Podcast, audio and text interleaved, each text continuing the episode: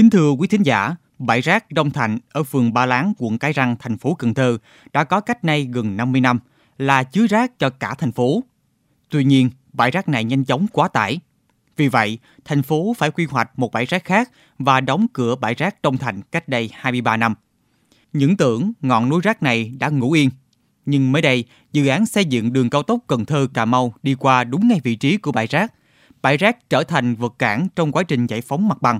Phương án di dời bãi rác này được thực hiện như thế nào để không ảnh hưởng đến tiến độ của dự án? Sau đây là ghi nhận của phóng viên Kim Loan. Mời quý thính giả cùng lắng nghe.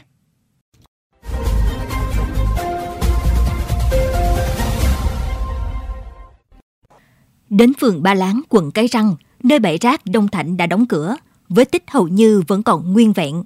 Mặc dù đã ngủ yên 23 năm, nhưng bãi rác nhấp nhô như ngọn núi, xác rác chưa phân hủy, mùi hôi đã nhẹ dần. Người dân tận dụng đất tại bãi rác để trồng rau, trồng ớt. Trong quá khứ, bãi rác này từng rộng 5 hecta, sâu 7 mét. Những năm 2000, nhận thấy bãi rác có nguy cơ quá tải, Cần Thơ đã có quy hoạch bãi rác 20 hecta ở xã Tân Long, huyện Phụng Hiệp, tỉnh Hậu Giang, cách Cần Thơ khoảng 18 km để giảm gánh nặng cho bãi rác Đông Thạnh. Bãi rác Đông Thạnh sau đó đã được cắt ngọn, vận chuyển đến bãi rác Tân Long để giảm bớt ô nhiễm môi trường. Tuy nhiên, chỉ được một phần. Đến nay, bãi rác Đông Thạnh vẫn còn rất nhiều rác bên dưới, mà theo ước tính của ngành môi trường thì rơi vào khoảng 30.000 tấn, chủ yếu là rác sinh hoạt và đất mùn. Phần đất của bãi rác này hiện đã được công ty cổ phần đô thị Cần Thơ bàn giao lại cho trung tâm quỹ đất thành phố quản lý. Ông Nguyễn Thạch Em, giám đốc công ty cổ phần đô thị Cần Thơ cho biết, phương án di dời đã nằm ngoài trách nhiệm của đơn vị này. Dạ thì uh, bây giờ là tụi em không có cái uh, không có cái chức năng xử lý nữa. Tụi em chỉ là đơn vị thi công uh, thu gom vận chuyển rác trên địa bàn của thành phố thôi. Này thuộc về cái trách nhiệm của bên bên chủ đầu tư á chị, cái quản lý cái tuyến này nè thì cái phương án của họ như thế nào thì họ sẽ chủ động chị còn bên ừ. em là đơn vị làm thuê thôi ai thuê mướn thì tụi em làm thuê tụi em thu gom ờ, với vận chuyển thì ờ, địa điểm đổ rồi sao như thế nào thì tụi em sẽ liên kết để làm á chị không có ừ. chủ động được chị theo thiết kế, tuyến cao tốc Cần Thơ Cà Mau với dự án thành phần Cần Thơ Hậu Giang bắt đầu từ nút giao IC2 đến quốc lộ 1 dài 7 km sẽ nằm ngay trên một phần bãi rác này. Để cao tốc có thể băng ngang một phần của bãi rác phải được di dời, xử lý, nhà thầu mới có thể thi công.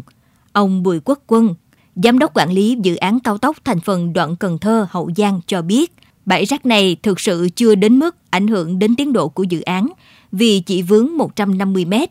Tuy nhiên, về nguyên tắc, hiện trạng mặt bằng chưa bàn giao sạch nên công tác xử lý phải có sự đồng ý của địa phương. Ông Bùi Quốc Quân, Giám đốc quản lý dự án cao tốc thành phần đoạn Cần Thơ, Hậu Giang thông tin cái giải pháp trước mắt của bọn anh là, là, là sẽ kiến nghị có thể là vét cái rác đó lên bên, bên sang bên cạnh cái bãi rác rác kia nhưng mà cũng phải được sự đồng ý của cấp thẩm quyền tức là địa phương hoặc là chủ sở cái, cái, cái người quản lý cái bãi rác đấy.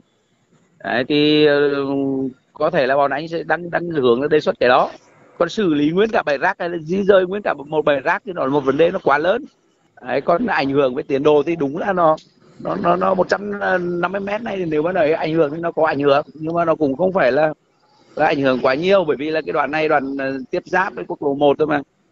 Ờ, nó, nó chỉ có thể là xử lý sáu cung cũng được không có sao cả.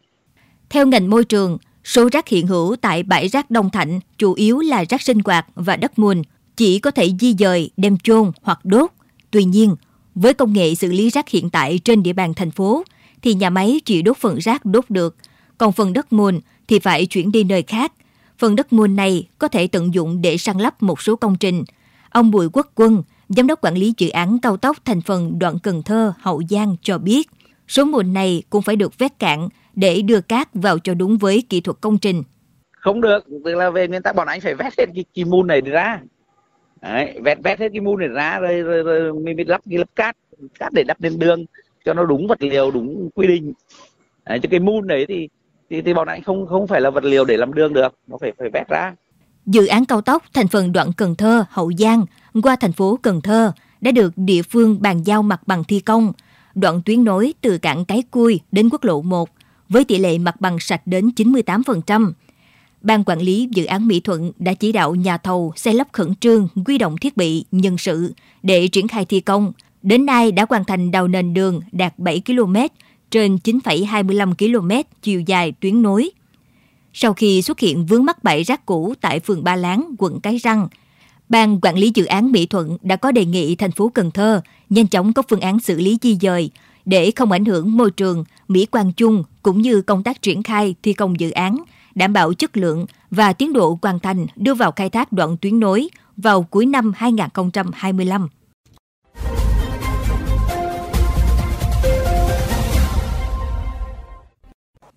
Đến đây, thời lượng dành cho chuyên mục Kết nối Mekong ngày hôm nay xin phép được khép lại. Mekong FM xin mời quý thính giả cùng lắng nghe kênh podcast chuyên biệt đầu tiên về đời sống của người dân vùng đất phương Nam, chuyện Mekong trên nền tảng thiết bị di động bằng cách truy cập vào các ứng dụng Spotify, Apple Podcast trên hệ điều hành iOS, Google Podcast trên hệ điều hành Android. Sau đó gõ từ khóa chuyện Mekong. Còn bây giờ thì cảm ơn bà con và các bạn đã quan tâm lắng nghe. Xin chào và hẹn gặp lại.